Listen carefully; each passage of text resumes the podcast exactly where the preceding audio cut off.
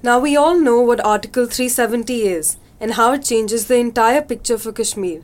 We aren't going to get into the politics of the move, but there is a consumer angle here and there's a lot of buzz around it. So, the big consumer question that's doing the rounds is can one really buy property in Kashmir now?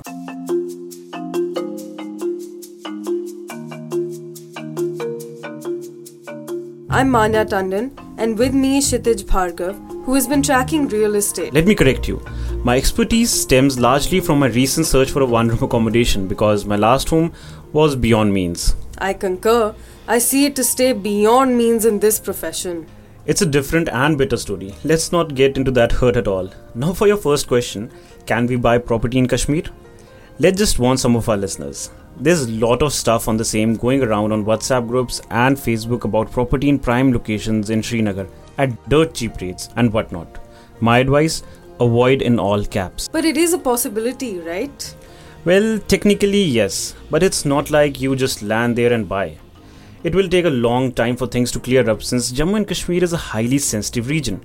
A lot depends on how the political scenario unfolds over the next few months. The decision could have a positive impact on the property market in the region. The prices in places like Srinagar, Anarock says, have been abysmally low, hovering in a range of rupees 2200 to 4000 per square foot. Dismal, yes. And yes, property prices are quite likely to spike. So the next few months will see activity on those lines. Segments such as holiday homes, rental housing, and office and commercial spaces may now prosper in the region. That said, it is still too early to gauge the real impact of this move.